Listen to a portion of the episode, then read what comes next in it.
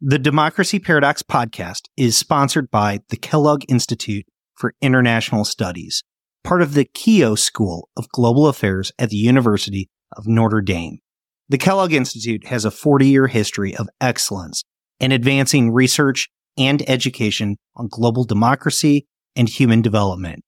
Learn more about the Kellogg Institute, including its world-renowned visiting fellowships for scholars at various stages of their careers at kellogg.nd.edu. Welcome to the Democracy Paradox podcast. This is my daddy.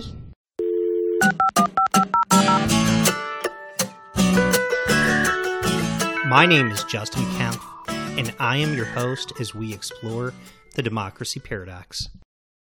When there are no choices left, people resist. Resistance brings revolution. And sometimes, a revolution brings about democracy. This is how I introduce the three-part episode arc I call Resistance, Revolution, Democracy. I hope you have enjoyed the conversations I had with Erica Chenoweth, George Lawson, and Jonathan Pinckney. My intention was to introduce the idea of civil resistance, then recognize the limitations through a broader examination of revolutions, and finally, to consider how some civil resistance transitions do succeed and really do produce democracy. I want to thank Jenna Spinelli, who gave me the idea for a final episode to recap my thoughts. She even volunteered to host this episode. You will probably recognize Jenna from the podcast Democracy Works. It is produced by the McCourtney Institute of Democracy out of Penn State. I want to take a moment, share my appreciation for her assistance. I've reached out to her on more than one occasion for her input and advice, and she has always been generous in her time. This is my first experience on the other side of the interview. I share some of the details about myself, some of my own thoughts on democracy, along with kind of my final ideas about these past three episodes. I hope you enjoy our conversation.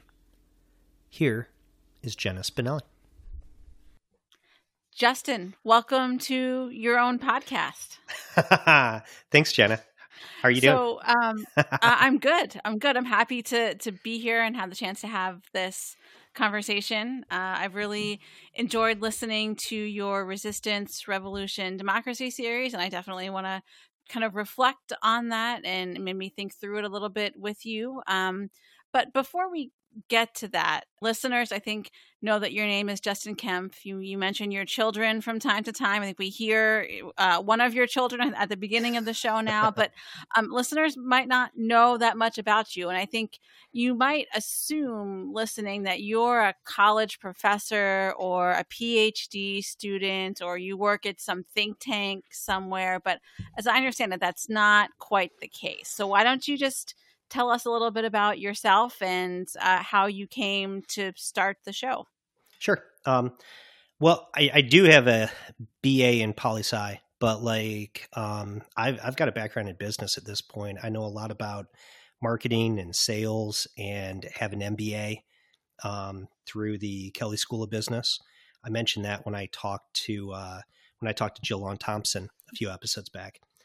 And the background that I've got is I've got a really nice library card, and was able to start. I started with shortly after Trump was elected, and I've always read a lot, but I started reading a lot, especially about democracy, around the time a little bit after Trump was elected. And the big question that was on my mind was, there was conversation in the media about how Trump was being undemocratic, but it seemed really difficult for me to wrap my head around how you could elect somebody through the democratic process that could undermine democracy itself. That didn't seem possible. It definitely came to me as a paradox, which is part of the reason why I have the name Democracy Paradox. And I started reading, picked up Fukuyama's book on political order, read a lot of other stuff, read a lot of journals.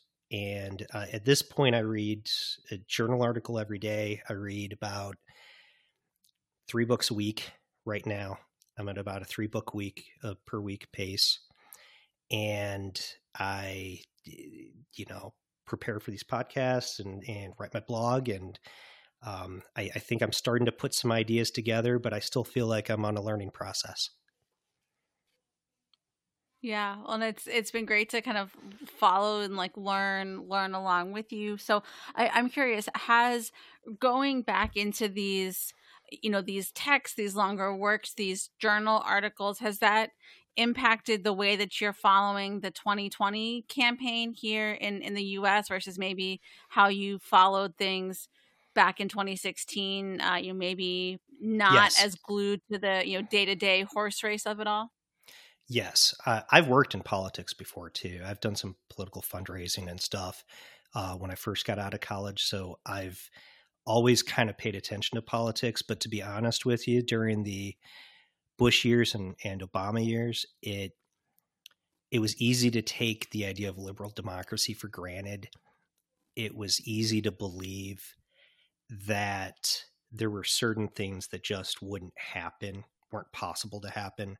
So I pay a lot of attention to the ideas that Donald Trump is putting out there. I pay a lot of attention to what Democrats are saying, pay a lot of attention to what a lot of people, I believe very firmly that the maintenance of democracy, the protection of democracy really comes down to individual citizens. I think the politicians are oftentimes just a reflection of what people want. And so what people do, I think, has an even bigger impact than what the politicians do. So when we talk about Donald Trump does this or Donald Trump does that, I think the supporters of him have a bigger role to play than he does in terms of shaping how the election goes and how democracy goes. And the same is true with the left in terms of paying attention. And I really pay attention to that. Some days I maybe get a little bit more worried than other days, but it definitely makes me think in terms of both my hopes and my fears, paying attention this round. So. Yeah. And I mean, you talking about kind of the role that the people play here, I think in addition to just taking the idea of liberal democracy for granted, we all sort of, I think, outsourced a lot of our role. And I guess that maybe comes with that sort of taking for granted part of it. And I think that's, why, I mean, as you well know, you could fill a small library with books about democracy that have been written since 2016. I think I did. I read a lot of them. So, yeah, right. It's something of a cottage industry these days. But I think that there's a long history, though, of talking about the breakdown of democracy. I mean, that's not new. Like in the 70s, a lot of people were writing about it. Samuel Huntington has a book about the crisis of democracy written back in 1975 that he wrote with a couple people. It's on my list. I haven't read it yet. I reviewed Breakdown of Democracy or of Democratic Regimes by Juan Linz a while back. That was written back in the 70s. People have talked about democratic breakdown for a long time. And kind of thought through that and even kind of put it during the Nixon years, people were talking about democracy breaking down. So it goes in waves. So totally. There's a book out that I recently read called The Four Threats to Democracy. That might be on your radar too. But just read it. I'm reviewing that this weekend on the blog. Oh, okay. What did you think? I thought it was good. So the most interesting part was the part where they go through the 1890s and they talk about the divide with race. And I really, truly believe that you have to talk more about race when we talk about American history. The more that I read, the more I believe that. And so it's really interesting when they talk about the creation of Jim Crow through the 1890s and how that was really a setback for democracy. I thought that was really unique. I read their foreign affairs article too, so it talked a little bit about that. So I had a preview. But what I thought was really interesting is they talk about polarization as a threat, which is what I have done in the past. But their book made me start to rethink that. because polarization seems to occur to me after reading that book. Polarization seems to happen when somebody is trying to keep somebody from the democratic process. Somebody's trying to exclude other people. That seems to be when polarization happens, because when polarization gets diminished, it seems to be when everybody agrees to exclude somebody and say, oh, well, that group doesn't matter. We'll cut them out. And that's what happened in the end of the 1890s was everybody cut out African Americans, especially in the South, from participation. And that's really when the polarization that was so high that they write about dissipated. But you see that happen again and again and again throughout history.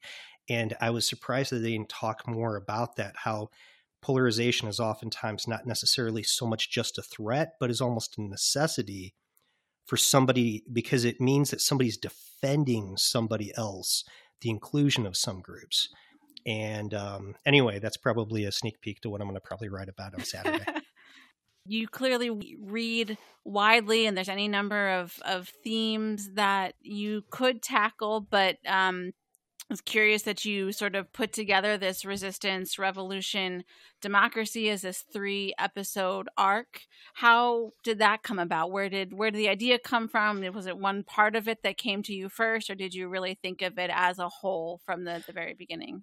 Yeah, I stumbled on Erica Chenoweth's work in Journal of Democracy from this past issue. I read it the day it came out, the piece on nonviolent resistance, and from that moment, I started hitting up Erica Chenoweth for an interview on the podcast. And the reason why was because it really captured something that didn't put together myself, but made a lot of sense, because democratization, like working as a democracy, is about a political process of inclusion. You're including more people into the process.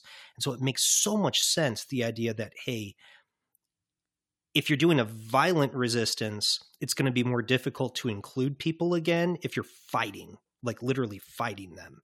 Whereas if you're using nonviolence, it seems like it's going to be easier to kind of repair relationships with people and try to create democracy in the end. And that just blew my mind, the whole idea about that. And I've thought even more so about the idea of the politics of violence that seems to come up a lot in a lot of different things, and how non-democratic that really is. And so that piece really kind of caught my attention. And there's so much work on nonviolent resistance that's out there. And oftentimes we overlook it because we think of these protests as just kind of emerging out of nowhere. And then a dictator topples, when in reality, the strongest protests are what Erica Chenoweth describes as like campaigns that last a long time and build up to something, and oftentimes create parallel institutions like what happened in South Africa. And it's fascinating to kind of think about that in terms of, hey, how do we really create a democracy, especially when you don't have something there, like, and the idea that you would do it through nonviolence rather than fighting the dictator is just really caught me as both intuitive and surprising all at the same time. So I was really excited to look deeper into this literature. Yeah, it is a little counterintuitive to think, you think of these dictators, literally they're called strong men, right? So you need a strong, often conjuring images of violence to be able to overthrow them. But as Erica points out, and I know you and I were talking offline earlier about some work that I've read by Srdja Popovic, who led the Otpor movement in Serbia in the late 90s, early 2000s.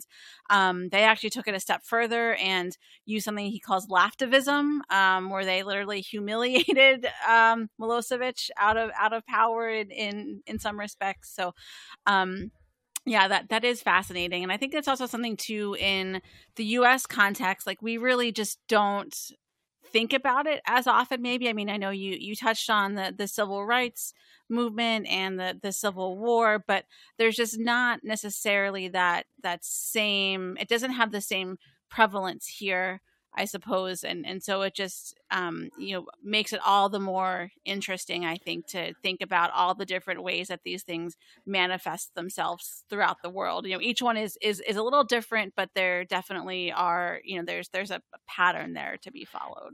Yeah. And the Civil War is interesting because it's kind of the exception that proves the rule, if you think about it long enough, where you had to have this violent war to overcome the institution of slavery.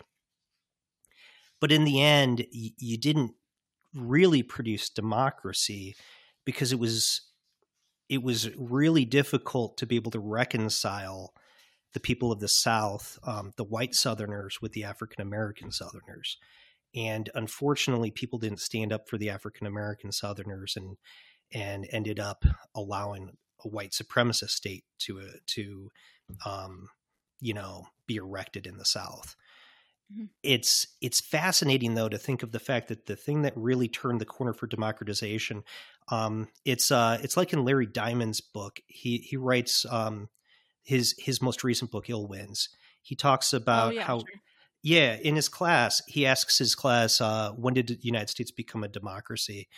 And some people say the revolution, some people say this, Civil War, and he's usually waiting for somebody to say the Civil Rights Movement and the Voting Rights Act of 1965. It was the nonviolent transition that really brought about that. I don't know if you want to say the final step of democratization in the United States, but it took us an enormous leap forward, if you will, even farther than the 15th Amendment, if you think about it. Because the 15th Amendment didn't really ensure the right to vote the way that African Americans seized that right in the 1960s through the Civil Rights Movement. Right, right, yeah, and I remember that line from Diamond's book, and yeah, it is. I've been in political science classes where that's discussed, and yeah, it is always kind of that light bulb moment that goes off when people think about when did the U.S. really become a democracy fully. There's also, I think, as part of this, the movements, these civil resistance movements, they're really good at being against something. But then when it comes to, what do you actually stand for and how do you construct these new institutions, I think some of them also falter there. And that's, one other, sort of problematic area in this push for democratization. Was there anything about that piece of things that surprised you or that you kind of learned along the way through the course of these episodes? Yeah, I thought it was interesting, the kind of tango, if you will, between George Lawson and Jonathan Pinckney, which, by the way, it's really fascinating to talk to these writers because they all reference each other in each other's works. Mm-hmm. They all know each other personally.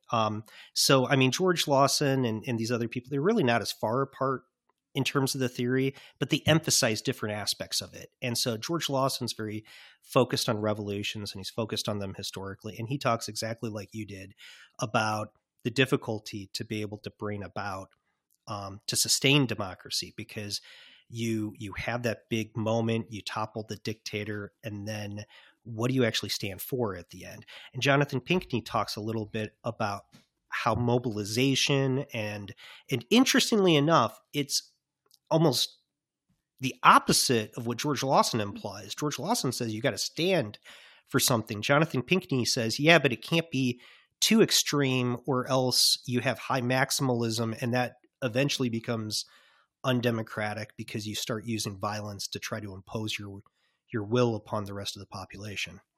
So there's a fine line between saying, hey, stand for something, but don't stand for too much. But that's really the challenge behind democracy, is that it's not easy. It's very difficult to get people to work together. And that's the reason why it's such a civic responsibility that is challenging, not just around the world, but even here.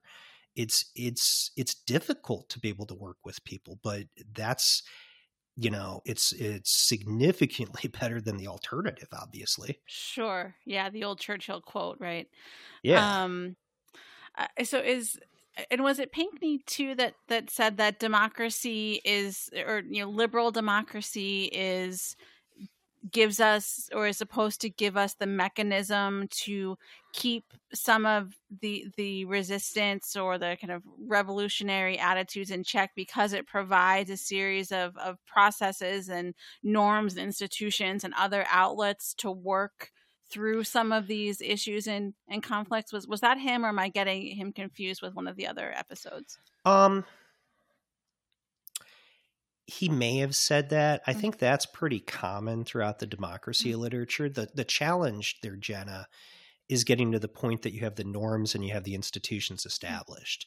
And that's really what they're trying to figure out. And Erica Chenoweth has an interesting finding. She talks about parallel institutions, and I mentioned that earlier, and I don't think I delved deep enough into that in the series, but South Africa is a perfect example. I mentioned that before too, where if you have a civil resistance campaign that lasts long enough and you're able to develop those institutions that fulfill some of those needs of the state but remain detached from it, so that the civil resistance campaign is learning how to work together throughout society. That has a major impact on democratization, because you're able to take those institutions and apply them when you take power. And so Jonathan Pinckney mentioned that civil resistance campaigns, sometimes if it lasts longer, if it doesn't just win overnight, sometimes they're more successful because they're able to establish, I think, because they're able to establish some of those parallel institutions that you can then transfer in ways to the new regime. Right. So are there other people doing work in this space that you're also interested in talking to, or do you see the potential for this arc to continue on further? I can see myself picking this up as time goes on. I read a lot of different journal articles preparing for this. There's a lot of literature that talks about different aspects of this beyond just Erica Chenoweth. There's an article called Fresh Carnations or All Thorn, No Rose, about how nonviolent campaigns are able to produce democratization by a couple of writers, and a lot of stuff in the Journal of Peace Research that I read. Judith Stoddard's written some pieces. She wrote a piece that was talking about how nonviolent resistance campaigns, you actually have higher life expectancy at the end of them than a violent resistance campaign. There's a lot of interesting research out there on it. I could see myself coming back. Like you said, though, I like to go in a lot of different directions. The next week, or this coming week, I've got Don Kettle on the show, and we're going to talk about federalism. So that's probably a hot spot for Democracy Works. Yeah, we talk about federalism quite a bit. Every other episode. About it. Yeah, pretty much. I'm just picking on you. I mean, when you have a two state politics scholars on the show, it kind of happens that way sometimes. But I'm really interested. I've been trying to get them to do for a while now an episode that looks at marijuana legalization through kind of a federalist lens. I think there's a Laboratories of Democracy angle there. I know it's on the ballot in New Jersey this fall, where Pennsylvania is not where I am. It's not a ballot measure state, but our governor has been pushing the legislature to get it through. I think a lot of states are thinking about it now as a way to, replenish those financial reserves post-COVID or as COVID continues. But Don talks a little bit. Stay tuned for that, maybe. Donald Kettle talks a little bit about it in his book, but he the subtitle for it is "Why Federalism Doesn't Work." So that would be really controversial for some of your hosts. No, maybe maybe we'll have to have him on. He can argue with Michael and Chris about that. So for listeners out there who, I guess, one thing that I even just talking to you now, Justin, it seems like you have this almost like Rain Man-like quality to remember these facts and all these authors and articles and books and all these things. What's your secret? How do you read? How do you take notes? How do you organize? How do you keep all of these different concepts straight as you're preparing for your interviews? Two things. One is I cheat. I keep notes in front of me. So I don't know that it's a Rain Man quality. I work really hard to keep, to write down notes before I do any of the podcasts. So I have a lot of notes that I have to go through. I don't even bring up half the stuff I have written down usually, but I write down stuff and it helps me know about the book better. So, mm-hmm. That's one thing. Reading a lot is actually makes it so you remember more. I find the more you read, it's easier to keep things straight. Like you start to see the conversations. It's interesting when you're reading one book and then it quotes another book, but you're reading that book too. And you might have even read that passage recently. That's always fascinating.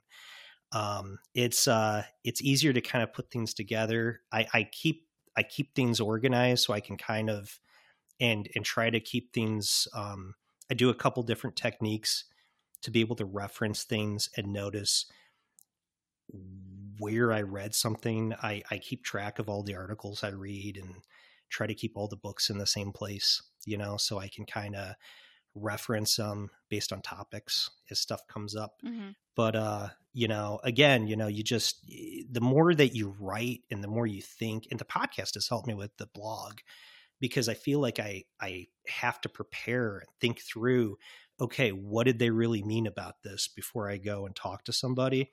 Because I'm always terrified that I'm talking to somebody who spent so much more time than me on a subject.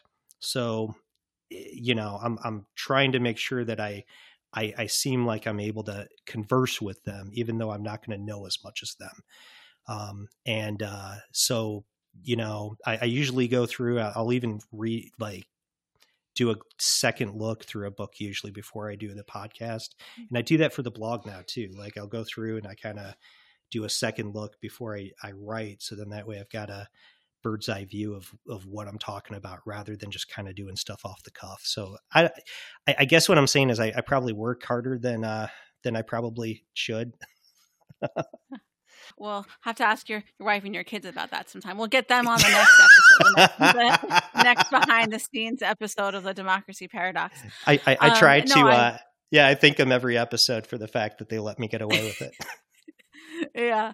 I found that reading all these books about democracy has changed my reading habits. I don't know if it's necessarily for the better per se, but I really am trying to make an effort to read some fiction, or you'll hear me say on the show sometime, if anybody has fiction recommendations, please send them my way. I feel like I need a mental cleanse from time to time. I reviewed E.B. White, and the kids were like, really? You're doing E.B. White? Because I make them read Charlotte's Web. And I was like, yeah, but it's about democracy. And they're like, again? What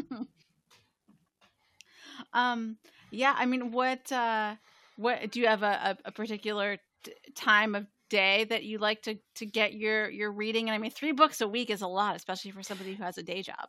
Yeah. I get through an audiobook too. At least one of them is an audio. So I cheat there. And I read in the morning, and then I read at lunch, and then I read at night. Mm-hmm. So I get with working from home, obviously it makes it easier too, because mm-hmm. you can do a lot of audio while you're working from home too. Mm-hmm. When mm-hmm. I go for a run in the morning, I listen to audiobooks. Mm-hmm. And so I kind of cheat there too and get a little bit extra in. And then, it probably comes out to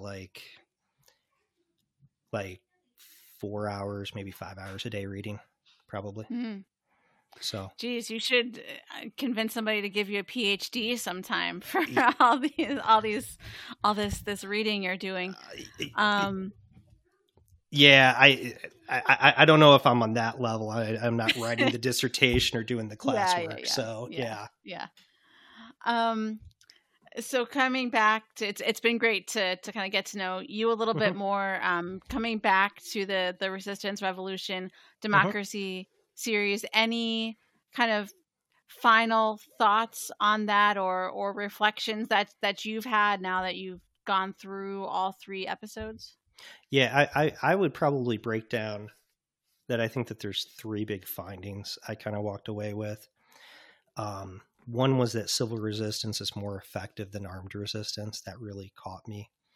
The second was that civil resistance leads to democratization much more often than armed resistance. And then the third was that civil resistance does not guarantee democratization. You know, there's no guarantee. It really comes down to how you go about it, which is what the Pinckney episode was about. How you go about it is more important than just doing it. You know, you have to do the follow through. It's like my son does baseball, and the follow through is just as important as the swing, you know, as making the contact. You know, if you don't follow through past the contact, you're just not going to have it. It's the ball's not going to go out there. You know, you might make contact, but that doesn't, it's not going to be a good hit. So you've got to have follow through. There's still no guarantee you get a hit. Yeah. Right. Yeah. And I just wonder, you know, as our culture changes with social media, and we're, I feel like, much more of an instant gratification society, like how well that follow through is going to hold out. Because as you said before, this is hard work. It takes a long time. And I just, in my most cynical moments, I find myself wondering if we still have it in us to have that follow through.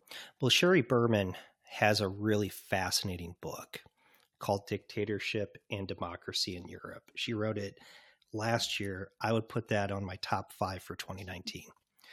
And in that book, she goes through the history of democratization in Europe. And the reason why she wrote the book, she says, and she writes, is that everybody complains about these failed democratization efforts, like the Arab Spring, Eastern, you know, different parts of, you know, Eastern Europe, even now, Africa, different places. You have these failed democratizations.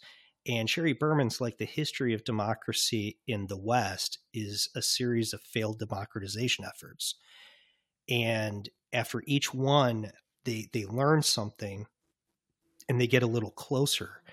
And it takes like 150 years or so, or over 100 years just in France alone, to get to a point of true democratization. So if you're talking about, you know, instant gratification, I mean, it's a process, and sometimes you might think that you're losing, but you're actually making progress and succeeding, and you just don't realize it yet.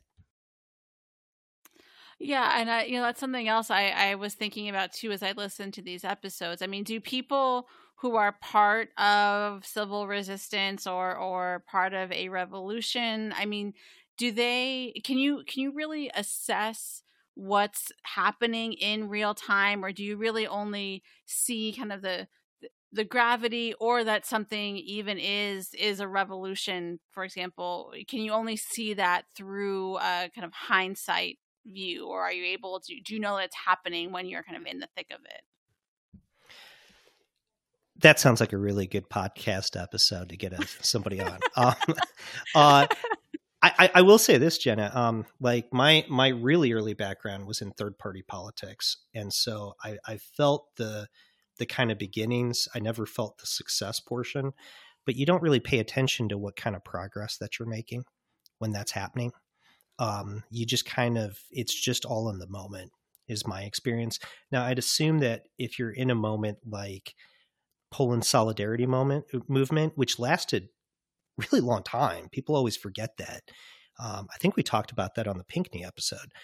And it takes like 10 years on the Solidarity, and everybody thought it had completely collapsed early on, and it kept going.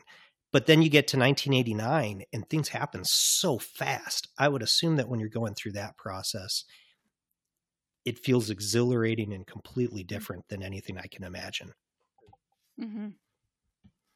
Yeah, and I think, having, as you know, like we were talking about with the Four Threats episode, there's always that extra context that comes from history, right? But I think you're also right that, yeah, there are some things that just feel like kind of watershed moments, and you just know that we're sort of in it right now. Well, great. Well, Justin, I know you have a lot of books to go read on. I feel like I'm cutting into your evening reading time here as we talk. Was there anything else that you wanted to add? We got really exciting stuff happening in October. It's going to feel like it's hidden a lot of different topics, but I think that it's going to really hit some unexpected avenues. For instance, the week after we do federalism, we're going to talk about direct democracy as an antidote to populism, which is a very different direction than I've ever considered, but I've got an author to discuss that. Who's your guest for that one? It is, I'm going to pronounce the name wrong here. It's Matsusaka is what I want to say. Matsusaka. And then the week after that, I have Paul Robinson to talk about Russian conservatism, which I think is really fascinating in light of everything that happens with Russia in the 2016 election as we get close to the 2020 election. And then I've got a episode to talk about corporate irresponsibility with Barbara Freeze. I've got a lot of got a jam-packed October that goes through a bunch of different topics, but I think it's so rather than going through a single arc, it's going to kind of hit some different avenues, but it's going to hit them in really different directions than what people would normally approach them from. So I'm really excited about that. Cool. Yeah. Well, I look forward to hearing them. And I know I've said this to you offline, but I'll say it here. I think what you're doing is a true service. And I have, I make my podcast as part of my job. I have oodles and oodles of respect for somebody who just does it because they want to and because they have the passion for it. And I think your passion for it really comes through in the show. And I hope the rest of your listeners would agree. So thank you for taking the time to sit on the other side of the microphone. And it was great talking with you. All right. Thanks, Jenna. Look forward to listening to some of the Democracy Works going forward. Sounds good. Thanks. The Democracy Paradox podcast is possible because of the support of many people and institutions. I want to thank Jenna Spinelli of the Democracy Works podcast for hosting this episode. I want to thank Apes of the State for allowing me to use their music. You can find them on Spotify or their Bandcamp page. As always, I would not be able to produce these podcasts without the support of my wife, Julie, and the good behavior of my kids. The home of the Democracy Paradox podcast is at www.democracyparadox.com. Thank you for listening.